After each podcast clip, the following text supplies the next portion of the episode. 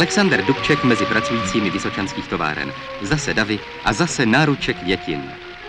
Dívky, které dříve trpělivě čekali na zpěváky před rokokem a jinými divadly, nyní stojí každý den před ústředním výborem komunistické strany. Jsou však daleko trpělivější a je jich víc. A nejsou sami, také dospělí a starší občané, pracující. Mládež i důchodci vyjadřují svou podporu straně, jejímž symbolem je Alexander Dubček. A pak už šel Alexander Dubček z náruče do náruče.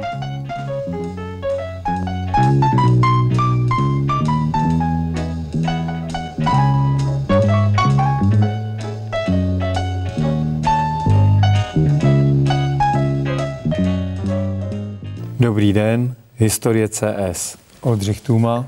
Dobrý den. Jan Rychlík. Dobrý den. A Stanislav Sikora. Dobrý den. Dopustil jsem se teď nezdvořilosti. Hosta jsem představil posledního, zahraničního hosta tedy. Těžko mi to jde ještě pořád způsobit, že Slováci jsou zahraniční hosté. Ale nechal jsem si ho nakonec, protože musí položit rovnou první otázku. Jak si stojí Alexander Dubček, jeho pověst na Slovensku? No, je to je to záležitosť nesmierne zložitá, pretože ak sa zistuje nejaká verejná mienka, že nejaký rebríček tých osobností, no tak z pravidla sa Dubček umiestňuje v tej trojici najvyššej Štúr, Štefánik, Dubček, tak sa občas mení to poradie.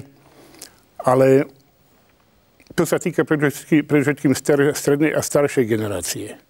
Ale aj v tejto strednej a staršej generácie existujú rôzne, rôzne odchylky a diferenciácie v tom zmysle, že, že ešte stále funguje tá diferenciácia politická, ktorá vznikla eh, hneď po páde komunizmu, keď sa rozhodalo o tom, že teda či pôjdeme cestou pravicovej alebo lavicovej vlády. Pamätáme si na to, že vtedy to boli veľmi ťažké a niekedy aj nekorektné politické boje.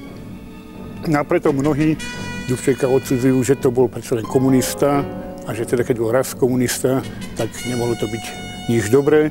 Iní ho zase doslovne hagiografizujú. A jak je to v Čechách?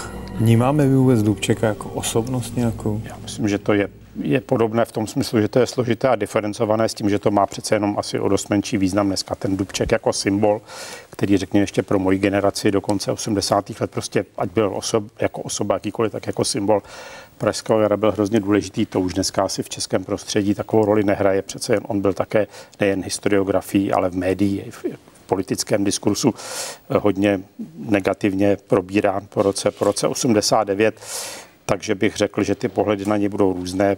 Řekněme ve starší generaci asi najdeme i ty skoro hagiografisující pohledy, ale přece jich bude asi mnohem méně než na Slovensku. A mm, řekl bych, že mm, celkově asi ta eh, jeho postava přece jenom už není v české historické paměti zase tak, tak významná. V mém semináři několik studentů se zabývalo různými slovenskými politiky. Jeden velice nadaný student se zabývá Gustavem Husákem, teď je na stáži zrovna v Bratislavě.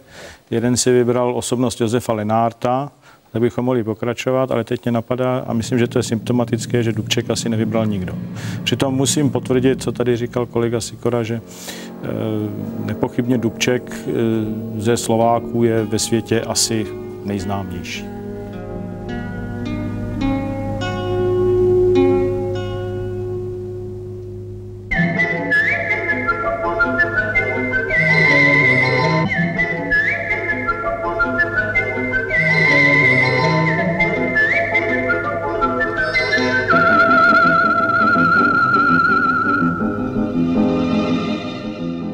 Kdybyste měli Dubčeka tedy historicky definovat, kdybyste ho odhlédli od toho, jak je vnímán v současné době a jak byste ho zařadili do jeho doby, byl skutečně převratná politická postava nebo ne? Já jsem toho názoru, že eh, Dubček jistě osobně to byl čestný člověk, ale neměl nějakou vlastní jasnou koncepci. Eh, spíše došlo k tomu, že byl, jak se říká, ve správnou dobu na správném místě. A nebo také potom z pohledu normalizace eh, to můžeme chápat opačně. V nesprávnou dobu na nesprávném místě. To už záleží na úhlu pohledu. On eh, se stal prvním tajemníkem ústředního výboru komunistické strany Slovenska v době, kdy na Slovensku sídlil národně emancipační pohyb.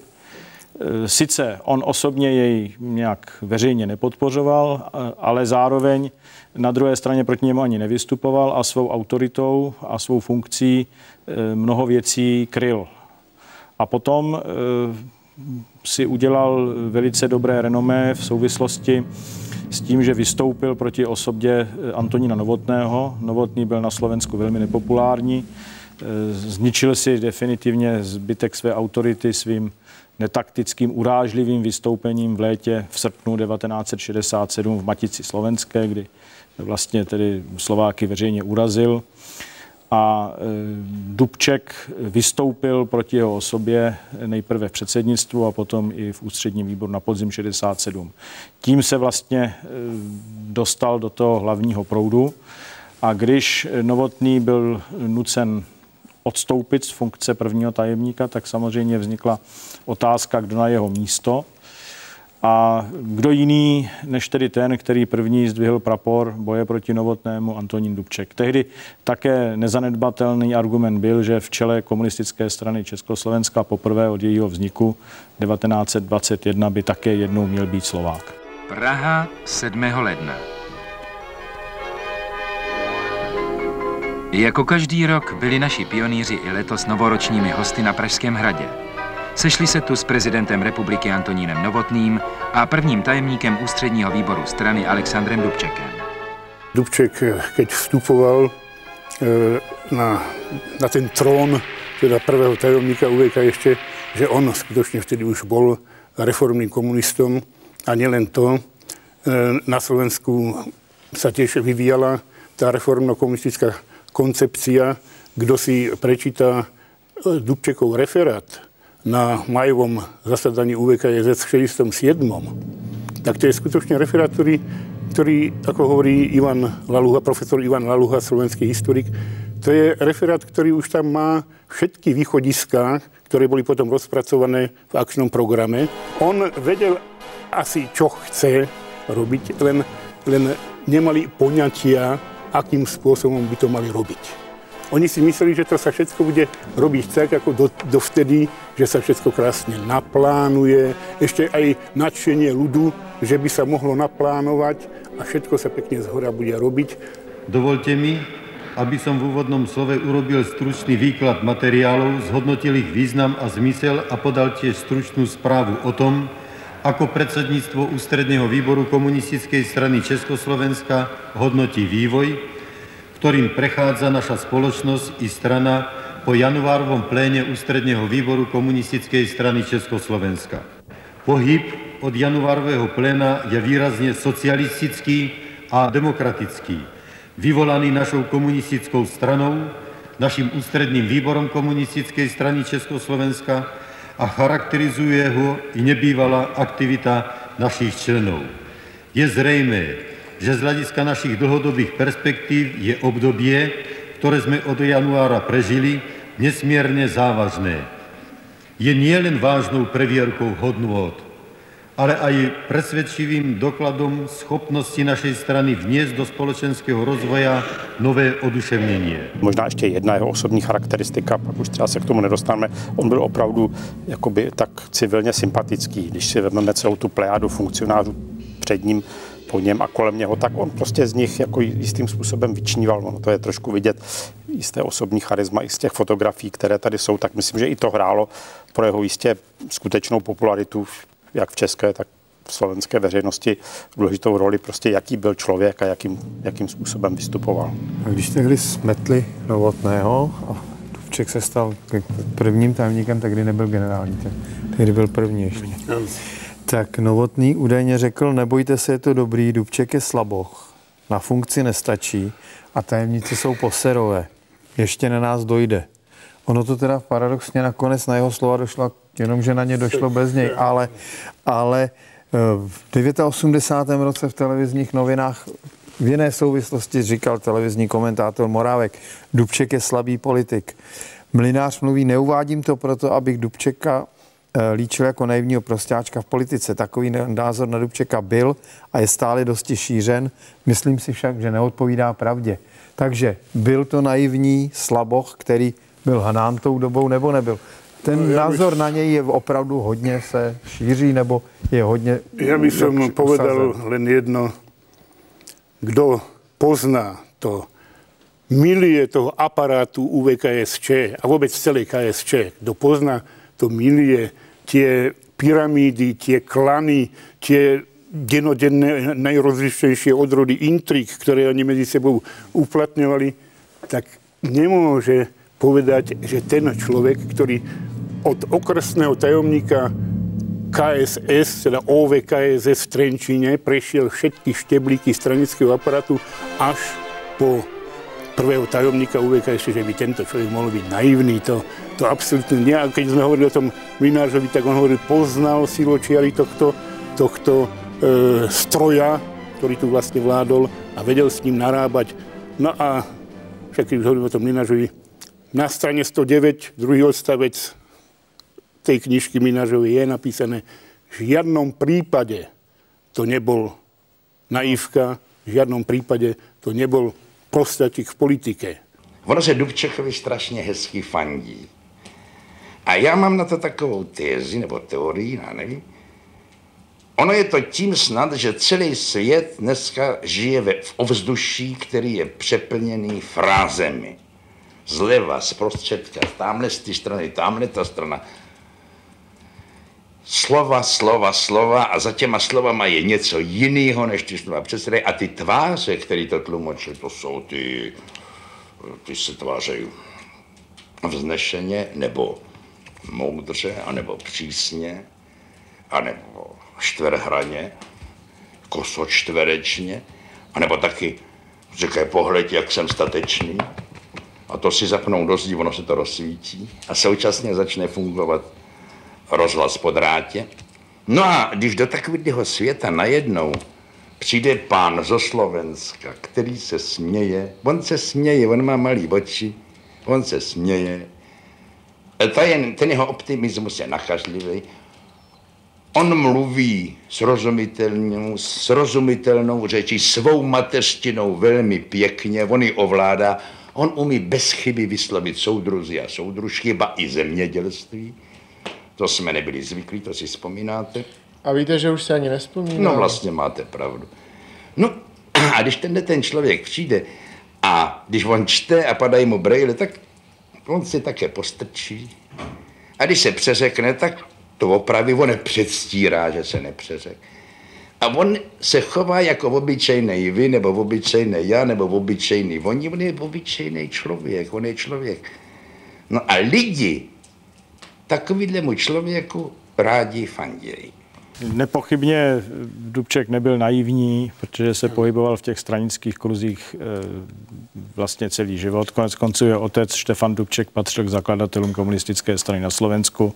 Také se pohyboval celý život eh, v těchto stranických kruzích.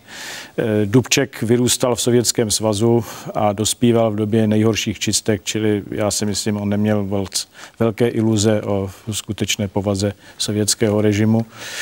A e, zajímavá je spíše jiná věc. Dubček se stává prvním tajemníkem samozřejmě s novotného souhlasem a je dosazen do této funkce jako osoba, e, která nikomu nepřekáží, která na druhé straně není namočená do politických procesů 50. let, jako byl Široký, který musí v té době odejít, jako byl Bacílek a tito tedy, tato garnitura.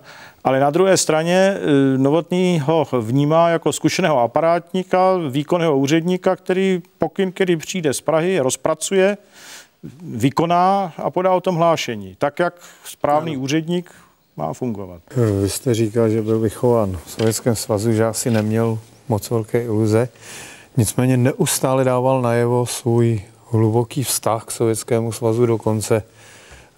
Když jsem vpadli, když nás okupovali, tak jeho věta zlomená, zlomeným hlasem pronesená.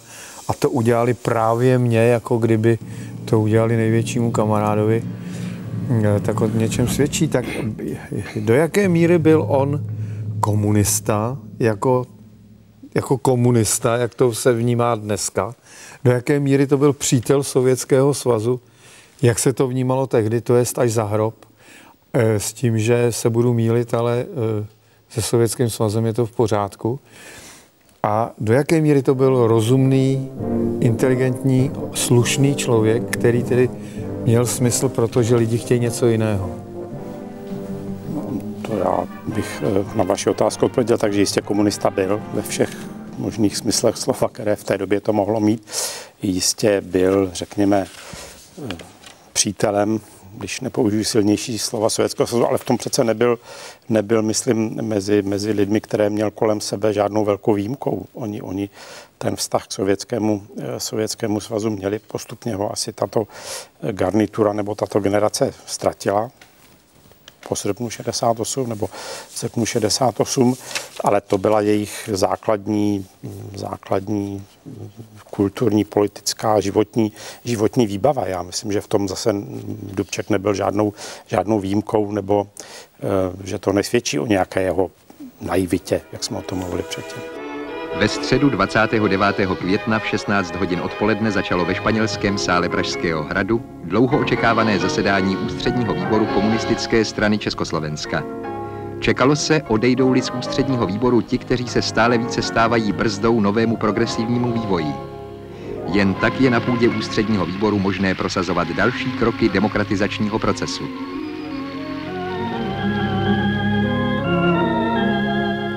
Už první den po zprávě o činnosti rehabilitační komise bylo pozastaveno členství ve straně osmi lidem, mezi nimi i Antonínu Novotnému, který byl zbaven i členství v ústředním výboru. Dubček starý Dubček, tedy Štefan Dubček, ano, se eh, vrátil z Ameriky. On pracoval v Chicagu. Jeho eh, starší syn, Julius Dubček, který padl v slovenském národním povstání, eh, o tom se také málo ví, byl současně americkým občanem, protože se ve Spojených státech narodil. A paní Dubčeková, když teda v roce 1920 se vracela z Ameriky se svým mužem do Evropy, tak byla těhotná, čili nechybělo mnoho a Alexandr se také narodil v Americe. Čili oni eh, to nebyli naivní lidé. On se sice narodil v Uhrovci, s chodou okolností ve stejném domě, kde se narodil Ludovít Štůr, ale to byli lidé, kteří znali svět. Oni z Ameriky si přivezli radikální socialismus, protože to se také u nás málo ví. V Americe už tehdy existovala komunistická strana Spojených států, u nás ještě ne. Eh, na Slovensku eh, právě ta myšlenka komunismu, mimo jiné, to je paradox, se dostává taky z USA. Třeba Schieffel byl slovenský komunista, navrátilec ze Spojených států, jeden teda ze zakladatelů strany na Slovensku. A Přesto, přeze všechno, když Štefan Dubček odjíždí do Sovětského svazu a je oddaným komunistou, tak si prozíravě ponechal československé státní občanství. Já si myslím, že věděl, že toho do značné míry chrání. A v roce 1939, když tedy e, sovětské orgány mu dávají na vybranou, že buď musí se občanství vzdát a přijmout sovětské občanství, anebo tedy se má vrátit do vlasti, tak se raději vrátil do vlasti. Čili oni na jednu stranu na sovětský svaz nedali dopustit, ale myslím, že tak nějak vnitřně dobře věděli, že zdaleka ne všechno tam je v pořádku. Když to řeknu velice tedy... Já bych se těž k tomu vyjadřil. Ano, no, Aleksandr Dubček byl v tom čase, jako se hovorí po česky, komunistom každým coulem. No. Len se chcel pokusit o něco, něco neuvěřitelného. On chcel humanizovať ten sovětský, vlastně stalinský typ sociali, socializmu, který neviem, nevedno, či, či bol humanizovateľný. Ale o to sa, o to sa naozaj pokúsil, pretože, pretože, pretože keď si zoberiete človek, zoberie človek eh, to, čo sa udialo v 68, tak tam vlastne, vlastne nedošlo k žiadnej systémovej zmene. Tam eh, len tie väzby systémové a ich fungovanie dostávali sa do inej polohy, do takej humanistickější. Eh, k panu Dubčekovi mám pořád stejný vztah. Jako o člověku jsem si o něm myslela, že je to konečně takový otevřený člověk. Hlavně, že je to člověk, jsem si o něm myslela, protože to byl první komunista, který se prostě usmíval do médií, eh, nechal se vyfotit, jak skáče do vody, eh, takže mně připadal takový normální, no, to, co potom dělal pan Gorbačev. No. Tady opravdu v roce 68 od jara do léta se objevuje něco, co předtím ve vztahu mezi komunistickými politiky nebo politiky KSČ a veřejností nebylo. Prostě opravdový vztah mezi veřejností, to, že oni pocitovali svoji popularitu, dokázali vnímat určitou zpětnou, zpětnou vazbu, to myslím byl opravdu nový fenomén. Oni se museli v tom taky cítit úplně jinak, než když dřív byli jenom odkázáni na ty aparáty, teď měli jakoby přímý, přímý kontakt s veřejností, čili nějaká, nějaký pocit odpovědnosti vůči veřejnosti, ať tomu chceme říkat vlastenectví nebo jinak. Já myslím, že se u některých z nich, Smrkovského, Dubčeka, eh, tady objevila, že, že to byl jakoby nový, nový aspekt jejich, jejich eh, politické osobnosti. Já si myslím, že os, o osobní odvaze eh, Dubčekově nemusíme pochybovat. Konec konců prokázali už v roce 1944, když jako dobrovolník se zúčastnil slovenského národního povstání, ač nemusel, protože tedy nebyl odveden do armády a byl v tomto povstání raněn. To jistě svědčí o jeho osobní odvaze. A e, na druhé straně skutečně on zřejmě se domníval, tak jak byl zvyklý, že různým manévrováním, lavírováním e, zdrží to iminentní nebezpečí sovětské invaze a dojde ke sjezdu a potom se uvidí. Samozřejmě můžeme dnes říci, že to bylo naivní, ale pak si musíme položit otázku, tedy jaká jiná strategie nebo taktika se mohla osvědčit za dané situace, která podle mého názoru byla naprosto bezvýchodná, protože ano, ano. československý reformní proces neměl od nikoho eh, žádnou politickou podporu. Ani mezi ostatními východoevropskými státy, dokonce ani z Jugoslávie ne, jak ukazuje poslední práce docenta Jana Pelikána. Eh, ze západu vůbec ne, to jsou iluze tady, jak si představovat si, že eh, Spojené státy nemají nic lepšího na práci, než za nás bojovat. jít bojovat za Československo. Naopak, eh, jediná americká reakce byla, že nebyl otevřen americký konzulát v Kijevě na protest. To je vše. No a i mezi tedy potenciálními spojenci ve východním bloku situace byla krajně nepříznivá, protože v Polsku právě v té době Gomulka, se kterým v roce 56 jsou spojovány velké naděje, tak se dostává tedy na ultrakonzervativní pozice. E, bují tam antisemitismus. Od roku 67 jsou potlačeny studentské nepokoje v březnu 68 a Dubček e, Gomulkovi z nějakých nejasných důvodů se osobně nelíbil. To znamená, Polsko je jedním jaksi z hlavních e, protagonistů programu za každou cenu ten proces se musí utlumit. Trochu lepší to bylo s Maďarskem, ale Kádár také rozhodně e, nebyl ten, o kterého Dubček by se mohl opřít. O Československu se znovu hovoří na celém světě. Začalo to v lednu demokratizací ve straně i v celé naší společnosti a v posledních dnech hlavně nepochopením tohoto procesu u představitelů komunistických stran Bulharska, Maďarska, Německé demokratické republiky, Polska a Sovětského svazu. I novináři těchto zemí nepravdivě informují své lidi o vývoji situace u nás. 19. červenec, Pražský hrad. Do španělského sálu přicházejí členové ústředního výboru komunistické strany. Mají projednat společný dopis pěti bratrských komunistických stran, předsednictvu komunistické strany Československa a naší odpověď. Předsednictvo komunistické strany Československa ve svém dopisu dalo jasně najevo, že Československo zůstává dále v přátelských a spojeneckých vztazích se zeměmi celého socialistického tábora, ovšem naše vnitřní problémy, náš způsob výstavby socialismu je jen naší záležitostí do které si nenecháme nikým mluvit.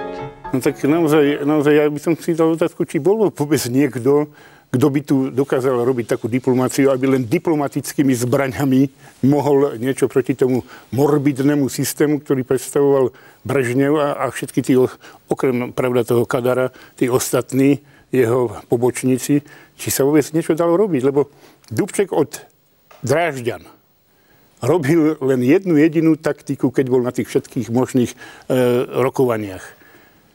Všetky tie výčitky prijal, povedal, áno, tieto veci sa dejú, ale je to okrajový jav. Toto bola jedna figura. A po druhé, keď Sovieti vyjadrili svoj názor, čo by sa malo, čo by sa malo robiť, tak oni to chápali ako rozkaz, ako direktívu smernicu, ktorá sa musí okamžite plniť. A Dubček to stále chápal, ako že podiskutovali sme si o takejto záležitosti.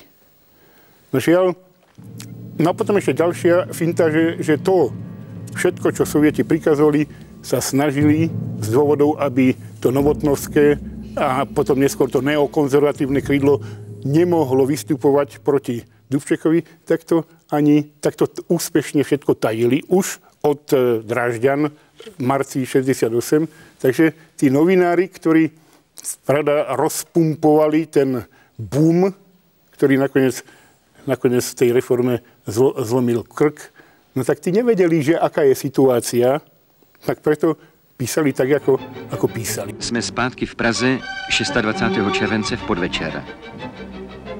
Vyšlo zvláštní vydání literárních listů s poselstvím předsednictvu Ústředního výboru komunistické strany Československa před nastávajícím jednáním se Sovětským svazem. Čtyři dny a tři noci stvrzovali naši občané toto poselství svým podpisem. Podepsali stovky tisíc ze všech koutů republiky.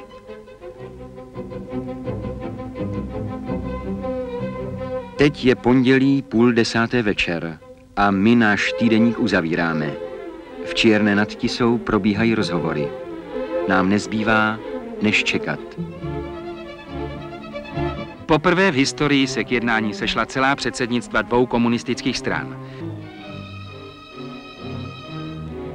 Dá se říci, že právo Československa na vlastní suverenitu a svobodu bylo ve vesnickém kině v Černé nad Tisou prozatím vybojováno.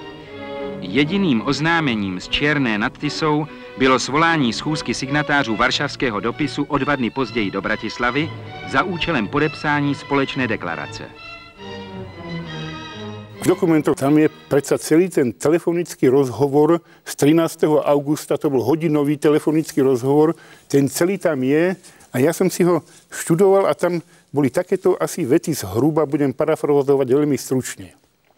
Saša, vy neplníte to, čo sme vám uložili, tam a tam a tam my musíme svoj vzťah vám prehodnotiť, my musíme prijať odlišné opatrenia, aké sme chceli urobiť doteraz. A on hovorí, my máme veci pod kontrolou, ale ak si myslíte, že tie opatrenia musíte urobiť, tak ich urobte. Potom som bol v, v Rumunsku v oktobri 2008 eh, na jednej konferencii a tam boli dvaja rumunskí veľvyslanci, ktorí boli v Československu, vedeli perfektne po česky, tak som sa ich pýtal, vy ste, vy ste diplomati. Tak som im to prečítal, mal som ten úryvok pri sebe. Prosím vás pekne, povedzte mi, čo tým ten Brežnev myslí. Vy ako diplomati. No, to je jednoznačné. Ideme, ideme na vás s tankami a Dubček povedal, dobre, urobte to vy, lebo ja to ako demokrat urobiť nemôžem. Že to asi tam z toho sa dá usudzovať. Říká, tak to udělejte a já nemusím být prvním tajemníkem. Nebo ano, tak, aj tak povedal, no ale udělejte to, no tak čo asi tak. Prosím vás, ale já jak si divákům, kteří jsou mladší než my, kteří hmm. tady sedíme, protože my jsme ten rok 68 zažili. Ano. Teď teda mě bylo teprve 14, ale pamatuju si to samozřejmě velice přesně. Přece všichni jsme věděli, že Sovětský svaz nic takového tolerovat nemůže. Věděl ano. to celý svět. Ano.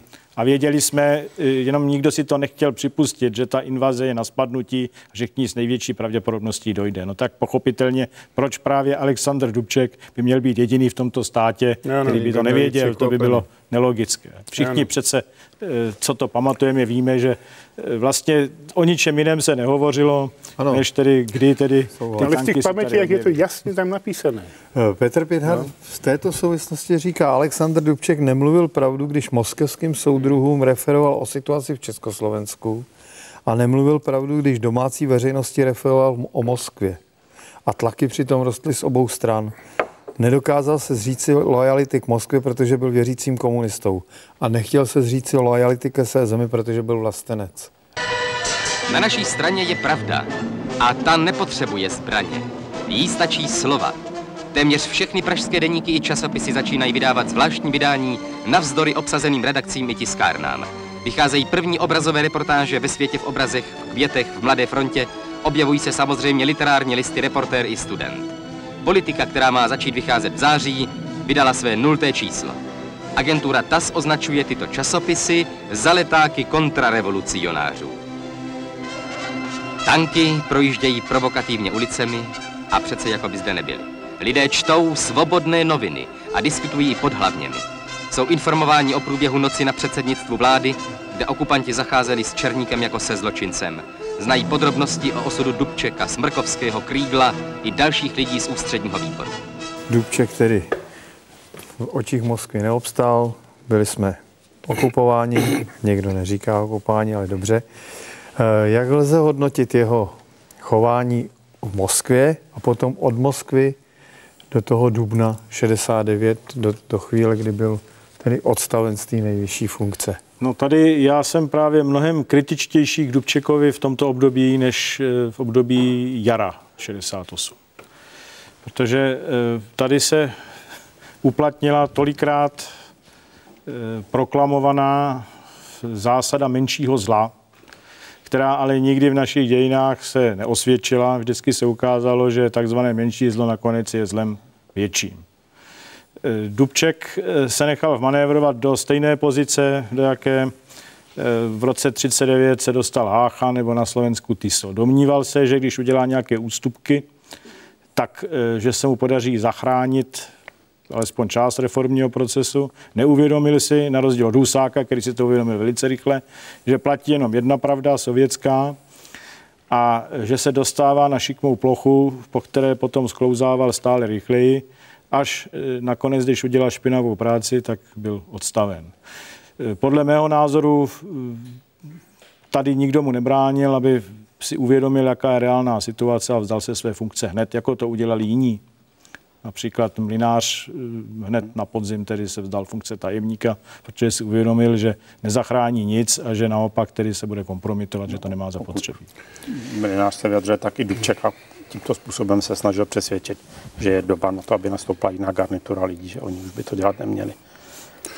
Já bych troška robil zase advokáta tomu Dubčekovi, čo sa týka toho moskovského rokovania a toho protokolu, protože si treba uvedomiť, že tie podmienky boli otrasné, že to bol vlastne, vlastne církevný koncil, nejaký moderný církevný koncil, kde ale miesto ortodoxných katolíkov boli ortodoxní neostalinisti, alebo ako by som to nazval, a miesto, miesto, miesto kacírov a rôznych heretikov tam boli zase československí reformní komunisti.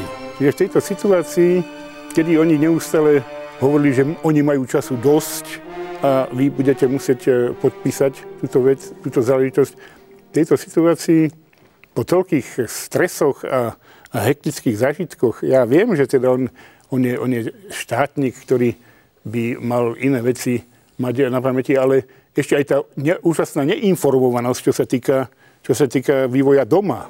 Paní Kubišová, já jsem vám chtěla poděkovat za všechny moje kolegy Ďakujem a chtěla jsem vás ujistit o naší oddanosti. Srdečně děkuji. Já vás, po, já vás poznám první jako vy mě. A tady jsem vám chtěla předat maličkost, ono mi to zapadlo dovnitř. Děkuji pěkně. Která byla můj talisman. Ano, srdečná vděka. V televizi jsme viděli, jak ženy ze Škodovky z ČKD prostě chodí se podívat na to, eh, jestli pan Dubček eh, se vrátil zdravý anebo ozářený, jak se původně říkalo eh, po Československu, tak jsme se rozhodli, že se tam půjdeme mezi ty ženy postavit taky. Ten den, co jsme koupili kitky, přijeli jsme tam, tak já jsem špatně viděla, proto já jsem pořád puget držela pohromadě a snažila jsem se prostě nedat z toho ani kytičku. Když to Iva, ta prostě viděla, že vystupuje, já nevím kdo, tak mu dala kitku. No a já jsem pořád čekala zoufale na to, až vystoupí pan Dubček. No pak se mi zdálo, že už ho vidím, tak jsme se k němu rozběhli a já jsem eh, v tom autě takhle opravdu velice eh, čapla eh, malou, malou krabičku a v ní byl medailonek No a rozběhla jsem se k panu Dubčekovi, dala jsem mu eh, kytičku, pusinky jsme si dávali nějak, já vůbec nevím, mě se to všechno zdálo a přitom jsem zjistila, že prostě medailonek v krabičce není. No, takže jsem měla pocit, že se mi zhroutil svět.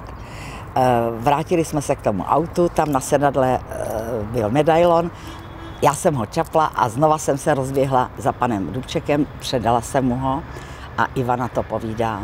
To je blbý, neměla jsem mu to dneska dávat, mohli jsme tady být zítra zas. Moskva, ano, tam byli pod tlakem to po tom návratu z Moskvy a to ponížené přijímání nižších a nižších funkcí. Tam mal Dubček neustále představu, že on něco, že on něco uhrá. A co, bude, co, by, co chtěl uhrávat jako velvyslanec Slankaře? Nechci teď být agresivní. Tak no. do té Ankary tam on šel jaksi ne z vlastní vůle, protože Husák neměl zájem. Bylo mu jasné, že dříve či později bude třeba Dubčeka vyloučit z komunistické strany a nechtěl by u toho byl, čili eh, do té Ankary ho uklidili. Je jedna teorie, žádné samozřejmě důkazy na to nejsou a pokud Husák takto uvažoval, tak samozřejmě v písemných dokumentech to zaznamenáno není, že se domnívali, že on z té Ankary už se nevrátí, že bude emigrovat. A tím, že by tedy tato záležitost se vyřešila. Ale když šel do Ankary, tak už to byla politická mrtvola a tam nešel, aby něco zachraňoval. Spíš mnohem komplikovanější je to jeho krátké období, tedy od 17. dubna, kdy nastoupil na jeho místo Gustav Husák, do zářijového pléna 69, čili půl rok, kdy je předsedou federálního schromáždění a v této funkci podepisuje Pendrekové takzvaný Pendrekový zákon, čili eh, opatření federálního schromáždění 99. On sám k tomuto se mě vyjádřil, říkal, že to je záležitost, která ho jako vždycky mrzela, že ho bude mrzet vy jste, vy jste o tom napsal, co to byl ten Pendrekový zákon, protože řada lidí to neví. byl soubor opatření, které přijalo předsednictvo federálního schromáždění 22. srpna 1969, čili den, kdy ještě doznívaly velké a z částí krvavé demonstrace, které otřásaly Prahou, Brnem a řadou dalších měst. Ty umožnili státním aparátu celou řadu mimořádných kroků vůči zatčeným demonstrantům a vyhazovat z práce a vylučovat ze škol a tak dále. Bylo to opravdu tak zjednodušeně, můžeme říct, výjimečný stav, takový minimální výjimečný stav a Dubček ho, Dubček ho ze své funkce předsedy federálního schromáždění podepsal, hlasoval pro něj, dokonce nevyužil ani možnosti odmítnout nechat projít tu normu z formálních důvodů, protože to předsednictvo nebylo podle tehdy platných eh, pravidel usnášení schopné, čili tam je opravdu těžko hledat nějaké polehčující okolnosti. Já myslím pro celé to období od září, září 68, ten, ten celý rok. Jenom malá poznámka, on eh, to, to své působení bankaře nakonec ještě přece ve svém vlastním životopise zakončuje, takže to od něj byl takový mistrovský kousek, že se mu povedlo se vrátit, že tím jakoby eh, pře, pře, ty, ty, ty, ty představy, že by se ho zbavili do exilu, eh, to, Přelstil. že Husákovi přelstil a že se vrátil maďarským letadlem, Myslím, aniž by to někdo věděl. Já chápem, že nepoložil tu funkci, keď došlo k invázii. Do určitej míry chápem, že, že nepoložil, keď se stal Husák prvým tajomníkom UVK ešte, ešte stále do určitej miery sa dá ospravedlniť, že chcem tam byť v tom predsedníctve a ešte to môžem nejako ovplyvniť, veď som v najvyššom politickom orgáne eh, vôbec v celom štáte. No ale tuto už mal odstúpiť, pretože, pretože akokoľvek by si počínal, tak ten jeho osud by bol len taký, aký bol. A on bol v Libliciach v roku 1991 v decembri, tam bola veľká medzinárodná konferencia, kde sa dal priestor aj aktérom. A tam sa skoro Dubček rozplakal, čo toto ho kvárilo a morilo celých tých 20 rokov, a už tedy už vyše 20 rokov, čo stále si hovoril, vtedy som to nemal urobiť. Sudružky a sudrovia, ak si pripomíname znovu, základné príčiny nedávneho vývoja v Československu, ktorý v roku 68 vyústil do kontrarevolučnej hrozby pre celé naše zriadenie, robíme tak preto, že sa často kladie otázka, ako k takému vývoju mohlo dôjsť, keď v našej krajine po dlhšie obdobie bola pri moci robotnícká trieda, keď komunistická strana bola vedúcou silou a pracujúci ľud vo svojej obrovskej väčšine stál na pozíciách socializmu. Jednou z určujúcich príčin tohto katastrofického vývoja bolo, že do vedúcich stranických orgánov postupne prenikol rad ľudí, ktorí sa čoraz viac preneverovali marxizmu, leninizmu a proletárskému internacionalizmu, narušovali normy stranického života a princípy demokratického centralizmu. A títo ľudia postupně prevládli vo vedení strany. Jak se choval Dubček během takzvané normalizace? On byl Vystupoval proti režimu nebo? Tak eh, on měl takovou jako vlastní koncepci, on stále věřil, že jak si eh, dojde k jeho rehabilitaci, že soudruzi uznají, že tedy to myslel dobře. Čili on psal z času na čas různým stranickým orgánům různá memoranda, protesty. Jinak ale eh, jak si disidentem nějak, členem nějakého hnutí to nebyl, byť tedy byla snaha ho nějak zapojit. Na druhé straně sice jaksi do vězení nešel, no ale nebyl to jednoduchý život, byl pod stálým policejním dozorem. Byla mu kontrolována korespondence, pochopitelně kontrolovány byly návštěvy, které k němu šly, veškerý okruh lidí, se kterými se stýkal. Byla tady snaha prostě oddělit ho nějakou takovou neviditelnou zdí od ostatních obyvatel. Na druhé straně on právě tím, že byl známý, Eh, tak eh, ten režim, byť Husák ho neměl rád, si nemohl dost dobře dovolit ho třeba nechat zavřít. To, jak si za Husák věděl, že eh, to by byl obrovský mezinárodní skandál. No a jako kaptácio benevolencie, tedy v roce 1988 byl vrácen cestovní pás a mohl odjet tedy do Itálie po velkých jednáních, která byla velice komplikovaná, e, vstupovaly do toho různé faktory, protože e, tehdy bylo výročí Karlovy univerzity. Československá vláda měla zájem, aby právě z univerzity v Boloni přijel rektor. Oni to podmíňovali, že ano, ale chceme, tak nakonec mu tedy eh, jakéž dal příkaz, aby tedy mu byl vydán cestovní pas a výjezdní doložka a odjel převzít čestní doktorát, ale potom zase, když už chtěl někam jet, tak eh, ten režim dospěl k názoru, že už jaksi benevolence bylo dost. A už má doježděno. už zase ho nikam nepouštěli. Pazganina eh, Dubřek, jak vy požíváte? Vy? No jak požívají? Если вы хорошо оттуда уйдете, будет хорошо. Я уже несколько дней не могу ни в город, никуда. Кругом полиция. Цивильная. Это кругом полиция. C'est toutes les voitures de police да. Там, там. К сожалению, такая ситуация, что под таким полицей, э, под полицейским э, дозором мы находились во время, когда был фашизм, а теперь опять. Это трагедия. Вы можете идите в Париже? Já теперь не могу в город. v Paříži. V roce 89 přece jenom přijel ano. do Prahy, když byl Havel propuštěn z vězení. Přijel na narozeniny kardinála Tomáška. V roce 89 přece jenom už trošku překročil zase ten stín toho soukromého vězně Husákova režimu. Zapomněli jsme trošku na to, že v době, kdy byl tím soukromým vězněm v těch 70. letech zejména, že byl tedy v oficiálních médiích a vůbec velice hon dehonestován, zesměšňován, že mu vyčítali například to, že se nechal vyfotit v mladém světě, jak skáče do vody v plavkách, což naopak v tom 68. z něj udělal konečně z komunistického papaláše, zličtělo jako politika. A tenkrát na to dokonce natočil jako odpudivou parodii filmovou, která se jmenovala no.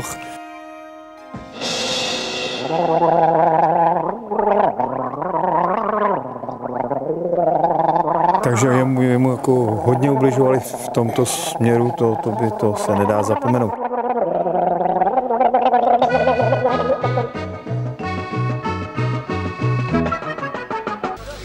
Tak, ako v predchádzajúcich rokoch, tak aj dnes sa k vám prihováram v rodnej slovenskej reči, ktorá, ktorá je vám tak veľmi blízka. A vôbec nie je dôležité, akou rečou človek vraví.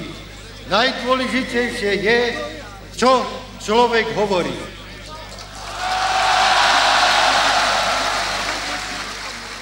Jaké bylo jeho angažma v 89. a těsně po něm? Já myslím, že to opravdu nepatří ke šťastným anebo velkým kapitolám jeho politického života, to angažování relativně krátké, 89, 92. Už myslím, ani jemu tu satisfakci, tak jak ji asi očekával, nepřineslo. A myslím, že se dostával stále na vedlejší, na vedlejší koleji. Já to možná nedokážu úplně přesně posoudit slovenského politického života, ale i tam bych řekl československého, českého na Slovensku určitě. moc eh, tedy nefungoval, keďže byl predseda federálneho zhromaždenia. No ale zase na druhej strane, strane treba povedať, možno, že to vyznie troška formálne, ale že pod jeho predsedníctvom bol vypracovaný právny systém teda demokratické, demokratického štátu, ktorý sa žiaľ potom, alebo chvála Bohu, nevedno ako potom ro, rozišiel. Já bych no. to viděl, tu jeho roli na Slovensku přece jenom trochu jinak, než jak to tady bylo vnímáno z Prahy.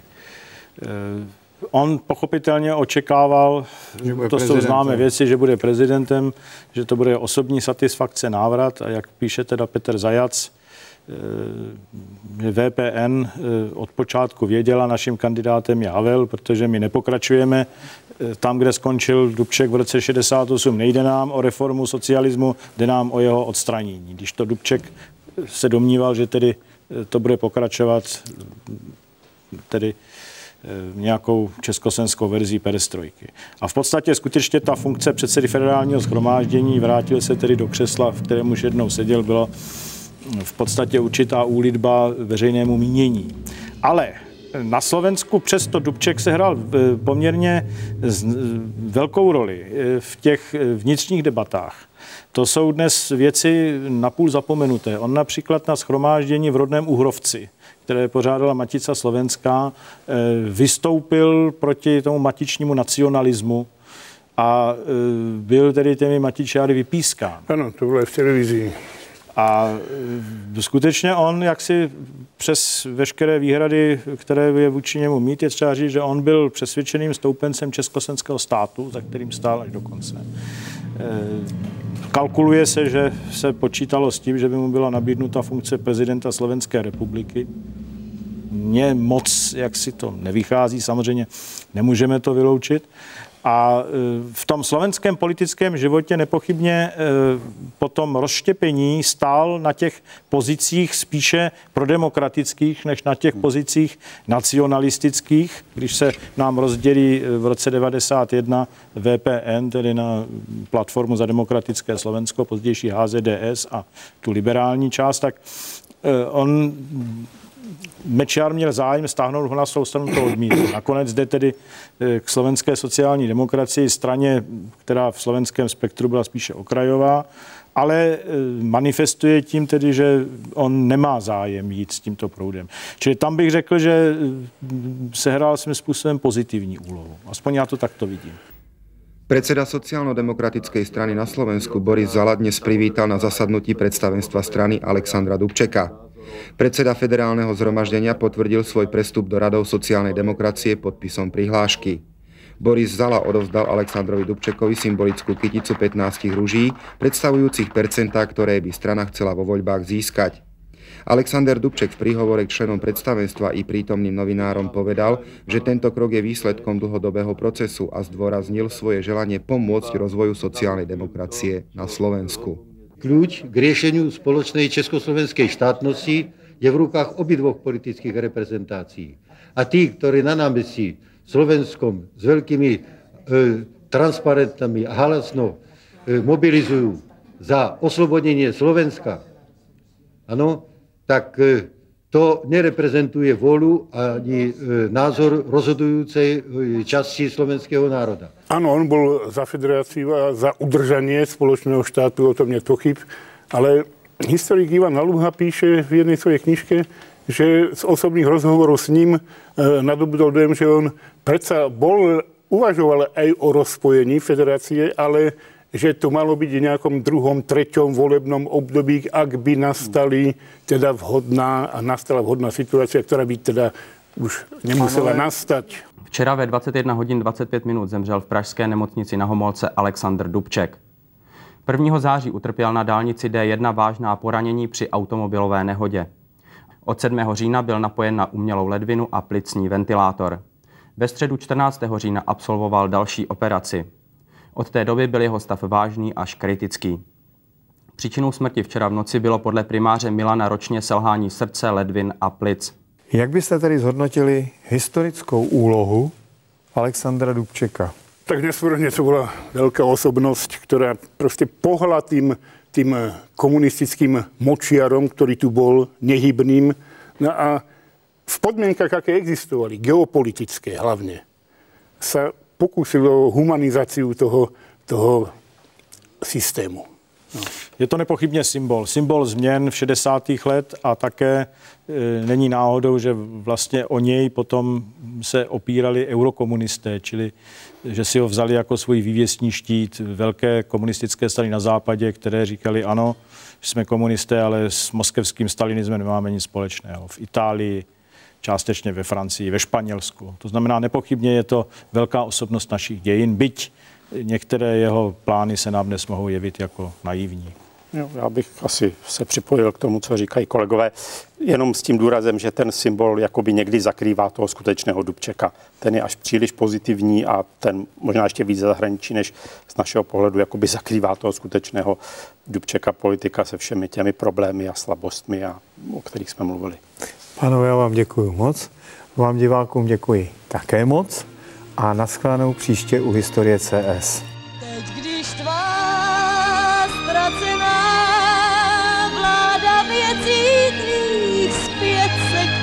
navrátí. Lidé navrátí. To v kostech měst začíná kvést bílej prach. Píšťalka zní a všichni z ní máme strach, že přijde čas, kdy se ten hlas ozve i v nás. Na rubu všech písní, kde končí rým, tam příleží stín, který nám zví